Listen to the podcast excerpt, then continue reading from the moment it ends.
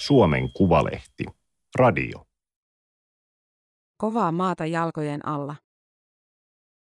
Neljä tamperelaista punkkaripoikaa kasvoi aikamiehiksi. He itsenäistyivät varhain, mutta aikuistuivat myöhään. Toimittaja Petri Pöntinen. Teksti on julkaistu Suomen Kuvalehden numerossa 18 kautta 2021. Ääniversion lukijana toimii Aimaterin koneääni Ilona. Nikotiinin himo ei ole kadonnut mihinkään. Sormin käärityt sätkät röyhyävät omakotitalon takkahuoneessa. Pöydällä lojuu tähteitä, Iittalan helliltä noudettua pikaruokaa, pizzaa, mekalihista, kasvispyöryköitä. On kulunut lähes kymmenen vuotta siitä, kun Suomen Kuvalehti teki heistä jutun. Kannessa luki Kuutosen pojat. Aku Kuitu, Jimi Lahti, Toni Malinen ja Niklas Nikke Huopalainen soittivat hardcore-punkkia, nopeaa, tylyä ja synkkää. He olivat teinipoikia Tampereen Nekalasta. Nyt he ovat aikamiehiä. Aku, joukon nuorin, täyttää 25 vuotta.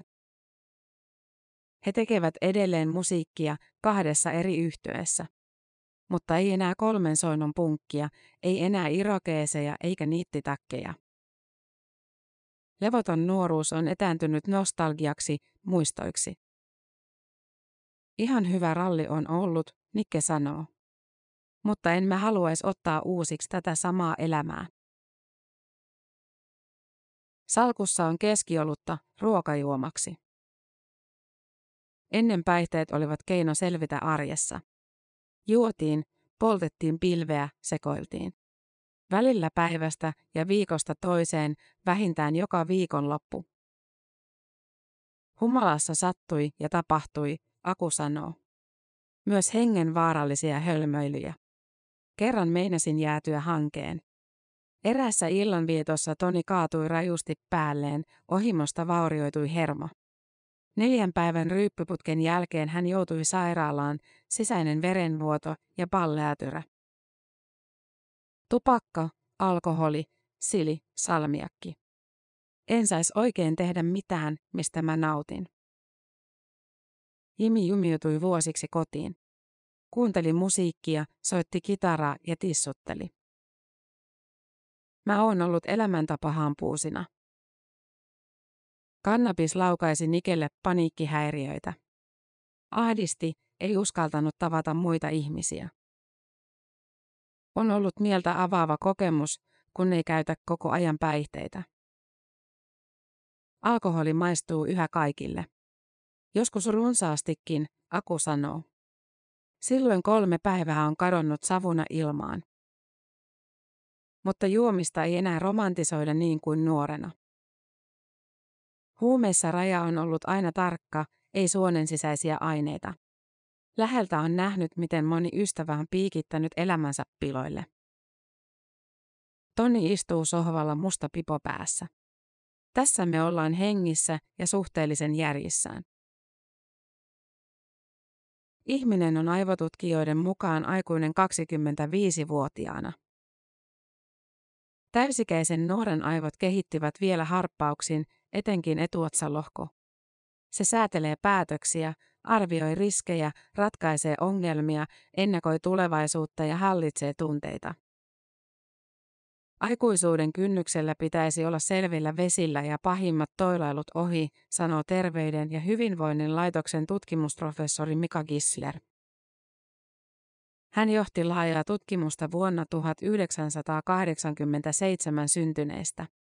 Rekistereistä selvitettiin, miten 60 000 nuorta aikuista voi 25-vuotiaana. Tiedoista piirrettiin 12 erilaista elämänpolkua.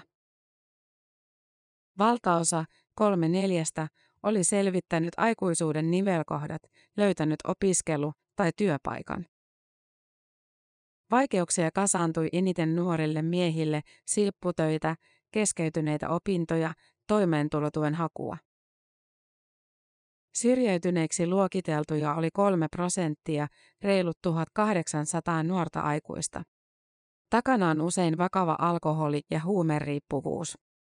Päihteiden takia aivot eivät ole kehittyneet aikuisiksi, Gisler sanoo.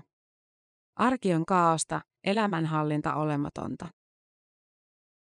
Kierre syvenee, kun pään päällä ei ole pysyvää kattoa. Mä en tiedä, mitä teen, jos joudun vielä kerrankin kodittomaksi. Toni sai vuokra-asunnon Kangasalta keväällä 2014. Kului vuosi, sitten hän ryssi homman. Muutto ulkomaille sotki raha-asiat lopullisesti. Ulosotto karhusi vuokria ja laskuja. Suomeen paluusta alkoi vuosien kiertolaisuus. Hän pääsi ystävien asuntoon alivuokralaiseksi. Oli välillä asunnoton, punkkasi kaverien luona. Vain sohva vaihtui. Pahinta oli kodittomuuden leima. Sitä mietti liiankin paljon. Tuli huonommuuden tunnetta, hävetti. Asunnon haku tyssäsi menetettyihin luottotietoihin. Vaadittiin kolmen kuukauden takuuvuokra kerralla. Mahdoton pyyntö lannisti. Teki mieli juoda, turruttaa pää. Tuntui, että lopputulos oli yhtä huono, yritti tai ei.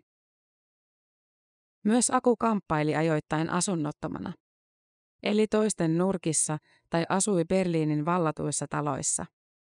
Arki rauhoittui, kun hän muutti tyttöystävän kanssa omakotitalon Iittalaan. Tonikin on löytänyt kovaa maata jalkojen alle. Hän on asunut kohta vuoden kaverin alivuokralaisena Tampereen Nekalassa. Hän tekee töitä, säästää rahaa, jotta saisi vuokratakuut omaan asuntoon. On ollut hankala miettiä yhtään pidemmälle, kun edes pohja ei ole ollut kunnossa. Päivässä 30 000 askelta, lähes 20 kilometriä kävelyä. Kerralla tekoon kaksi ruokalähetystä, työvuorossa 12 tilausta. Koronapandemia on räjäyttänyt kauppojen verkkomyynnin.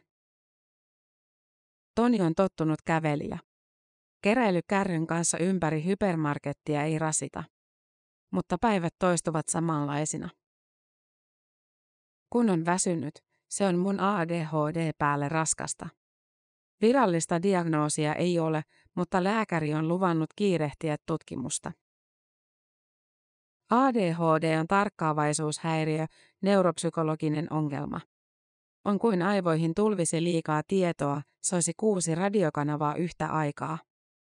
Niin häiriötä on kuvattu. Diagnoosit ovat lisääntyneet, etenkin pojilla.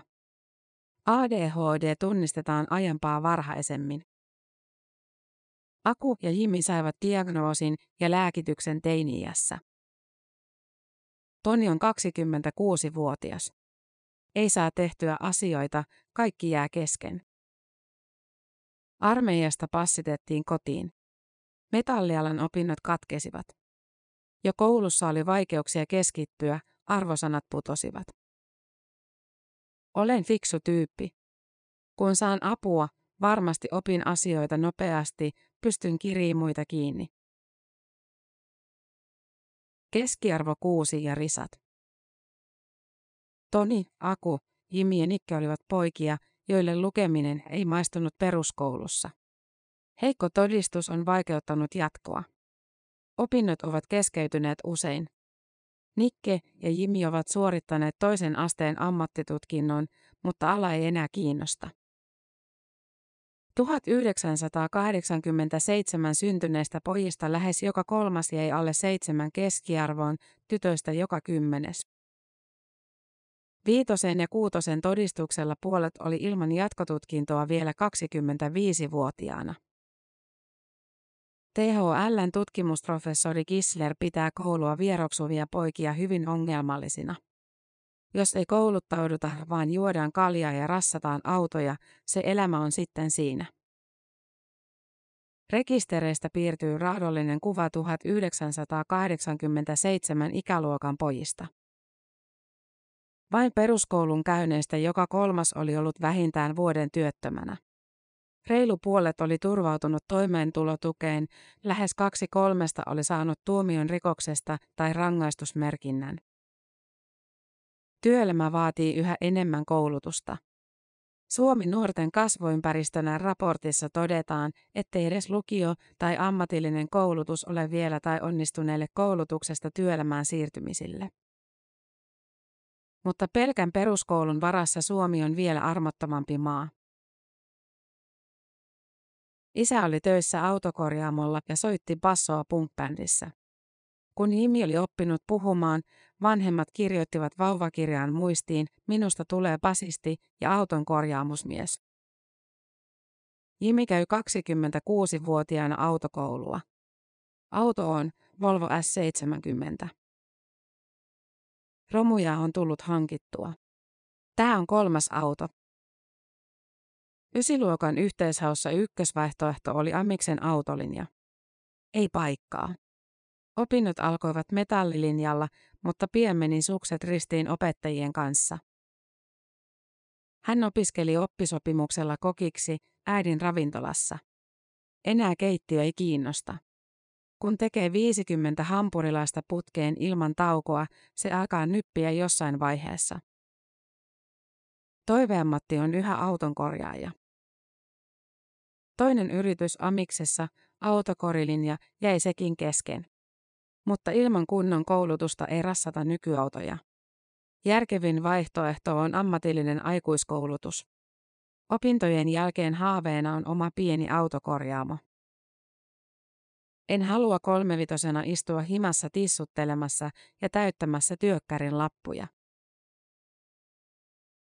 Kymmenen vuotta sitten Jimi oli Nekalan punkkaripoikien rahamies. Mielialahäiriöyhtyeen pasisti ja kokki, jolla oli säännöllisiä tuloja. Nikke, bändin laulaja, sinnitteli Sossun 12 euron viikkorahalla. Nykyään Nikellä on eniten massia. Hän on ollut neljä vuotta töissä, aluksi muuttomiehenä, sitten kalusteasentajana. Hän asuu Kaukajärvellä pienessä kerrostaloyksiössä, joka on ostettu isän jättämällä perinnöllä. Oma asunto on yksi syy tehdä töitä. Kun mulla on omaisuutta, en voi saada toimeentulotukea.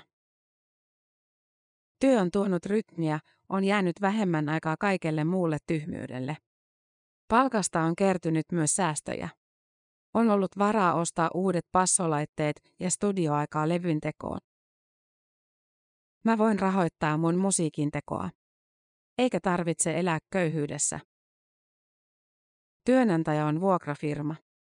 Työtunnit ja palkka vaihtelevat viikoittain. Nollatuntisopimus ei tunnu silti orjuudelta vaan joustolta. Kun väsyttää tai on menoa, voi pyytää pitkän vapaan viikonlopun. Vuosien mittaan vastuu töissä on lisääntynyt. Alun perin kiinnosti juuri työ, jossa saattoi välttää vastuuta. Lapsena Nikki oli otettu huostaan, kun äiti oli lähtenyt kotoa ja isä kuollut varhain. Mun elämässä oli ollut aina epävarmuutta. Jännitti, et pystynkö astuu työelämään. Et tuunko toimeen tavallisten ihmisten kanssa.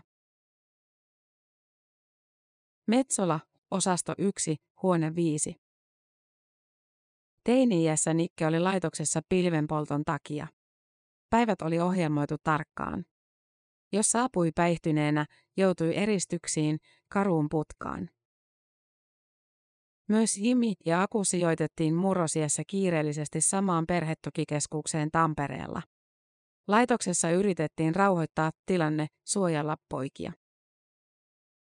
Päästyään pois Jimi kirjoitti Facebook-seinälle Morjes Metsola Birkenau. Kiireellisten sijoitusten määrä on kolminkertaistunut 2000-luvulla.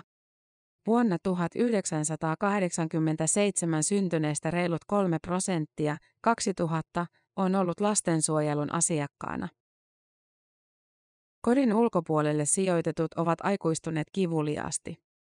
Miehistä 59 prosenttia on käynyt vain peruskoulun, 74 prosenttia syönyt psyykelääkkeitä tai saanut hoitoa ja 85 prosenttia nostanut toimeentulotukea mutta tilastoissa ei ole koko totuus. Lopulta enemmistö sijoitetuistakin nuorista löytää opiskelu- tai työpaikan. Tutkimusprofessori Kissler sanoo, että rekistereistä ei löydy viisasten kiveä kysymykseen, miksi toinen selviytyy ja toinen syrjäytyy, vaikka molemmilla on ollut vaikea lapsuus. Rekisterit eivät kerro hyvinvoinnista, nuoren voimavaroista vaikeuksien keskellä. Aikuistuminen. Kait mua on pelottanut se sana. Et mitä se tuo tullessaan. Nikke on 25-vuotias. Hän itsenäistyi 18-vuotiaana jäi omilleen. Oli pakko, kuten kaikkien huostaanotettujen nuorten, joilla ei ole kotona vanhempia. Sosiaalitoimen jälkihuolto katsoi vielä kolme vuotta perään ja auttoi taloudellisesti. Elämä oli hajota, kun bändi hajosi vuosia sitten. Nikke eristäytyi. Kannabis lisäsi ahdistusta. Hän muistaa yhä illan, jolloin itki yksin kotona. Viesti sosiaalityöntekijälle, nyt on outo olo. Jälkihuolto järjesti paikan kuntouttavaan työtoimintaan. Kun itsetunto vahvistui, oli aika hakea oikeita töitä. Tuntuu, että on tullut aikuistuttua vähän silleen jälkeenjääneesti. Tosi paljon on ollut omaa funtsimista.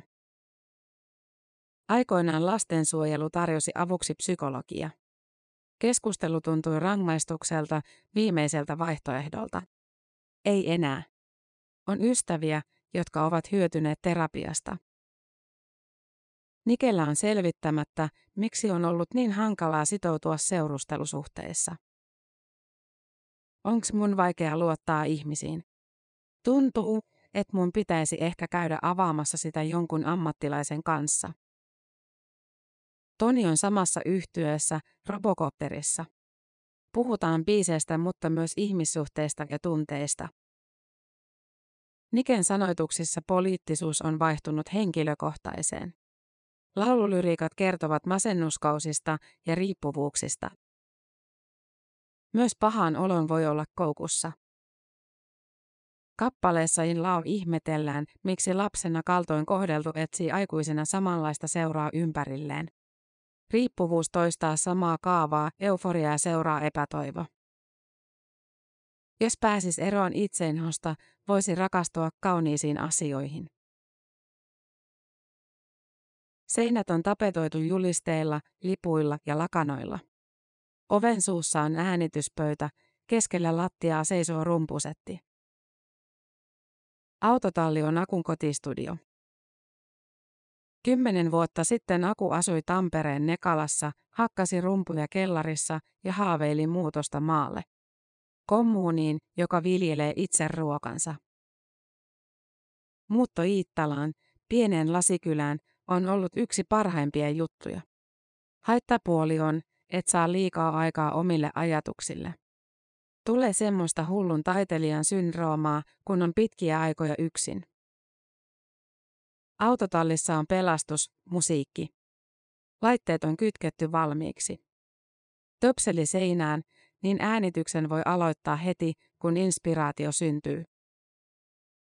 Aku säveltää ja sanoittaa kappaleet Reinus Terrorille, jossa hän soittaa Jimin kanssa. Tallissa on nauhoitettu myös Nikin ja Tonin bändin Robocopterin demot. Jokaiselle soittaminen on ollut lapsuudesta asti terapiaa, väylä purkaa tunteita. Ahdistuksesta on kasvanut myös luovuuden lähde, josta ammentaa uusia kappaleita. Musiikki on elämäntapa, ei mikään saatana harrastus. Aku sanoo työskentelevänsä autotallissa 40 tunnin viikkoa, pisimmillään 14 tunnin päiviä. Tämä kuulostaa kornilta, mutta musiikki antaa mulle valon, syyn elää. Ilman sitä musta tulisi vielä enemmän sietämätön kusipää. Keikkailu on tarjonnut kaljapalkan. Reynolds Terror soittaa Elit Trashia ja Robocopter Action Rockia, pienten piirien musiikkia. Koronavirus jäädytti kiertuesuunnitelmat. Reissu Eurooppaan on mahdollinen joskus tulevaisuudessa. Epidemia lykkäsi myös Akun opintoja. Aikomus on valmistua oppisopimuksella näyttämömestariksi Tampereen talossa, isän työpaikassa. Ääntä ja kuvaa voi tuottaa ammatikseen myös maailmalla, kiertää tunnettujen bändien matkassa. On puhuttu myös omasta levyyhtiöstä. Yrittäjyys toisi tuloja, mutta myös riskejä ja stressiä, Aku sanoo. Ja olisi löydettävä osakkaita, jotka sijoittavat alkupääoman. Jos mä koetan vääntää yksin ilman luottotietoja, se on lyhyt tie. Pandemia lopetti kuin seinään Akun ja Jimin pestin varastomiehinä. Reilun vuoden Aku on ollut pitkäaikaistyötön toimeentulotuen varassa. Tyttöystävä opiskelee. Elämiseen jää 500 euroa kuukaudessa. Selviää, kun ostaa kerralla paljon ruokaa ja kokkaa kolmen päivän ateriat jääkaappiin. Juuri nyt voi vain odottaa parempia aikoja. Ja säveltää uutta musiikkia. Reino Terrorin ensimmäinen vinyyli on ilmestynyt, kaksi levyä on tekeillä. Aku on kirjoittanut lähes kaikki kappaleet junassa tai bussissa. Teininä koulussa ja kotona ahdisti usein. Päivän paras hetki oli bussissa, kun musiikki soljui MP3-soittimesta kuulokkeisiin. Olenko mä junassa ja bussissa kaikkein puhtaimmassa tilassa? Ei ole mitään häiriötä ympärillä. Kodin varjo on pitkä. Tutkimus 1987 ikäluokasta paljastaa, että perheen vaikeudet kolminkertaistavat lapsen riskin syrjäytyä kolmikymppisenä. Huono-osaisuus periytyy sukupolvelta toiselle. Vanhempien vähäinen koulutus, työttömyys ja sairaudet jättävät pitkän jäljen moniin lapsiin. Koulu ei suju, opintoja ei jatketa, työelämä jää repaleiseksi. Kodin turva on kaikkein tärkein varhaislapsuudessa, THLn tutkimusprofessori Kissler sanoo. Perheen taloudellinen hyvinvointi ei ole aina ratkaisevaa. Sitäkin tärkeämpi, Kissler sanoo, voi olla vanhempien henkinen tuki lapselle. Onko sitä olutta vielä? Aku, Toni, Jimi ja Nikke istuvat iltaa takkahuoneessa. Tölkit tyhjenevät, sätkät lyhenevät natsoiksi. Muistot ovat kääntyneet lapsuuteen, kodin ilmapiiriin. Kotona ei ole ollut meille oikeanlaista tukea tai ohjaamista, Aku sanoo. Se moraalinen kasvu on tapahtunut kaveripiirissä. Nikke toivoo, että vanhemmat puhuisivat enemmän. Avautuisivat tunteistaan, kielteisistäkin ja perustelisivat kieltoja ja rangaistuksia lapsilleen. Tonia ärsyttää, jos vedotaan vain autoriteettiin.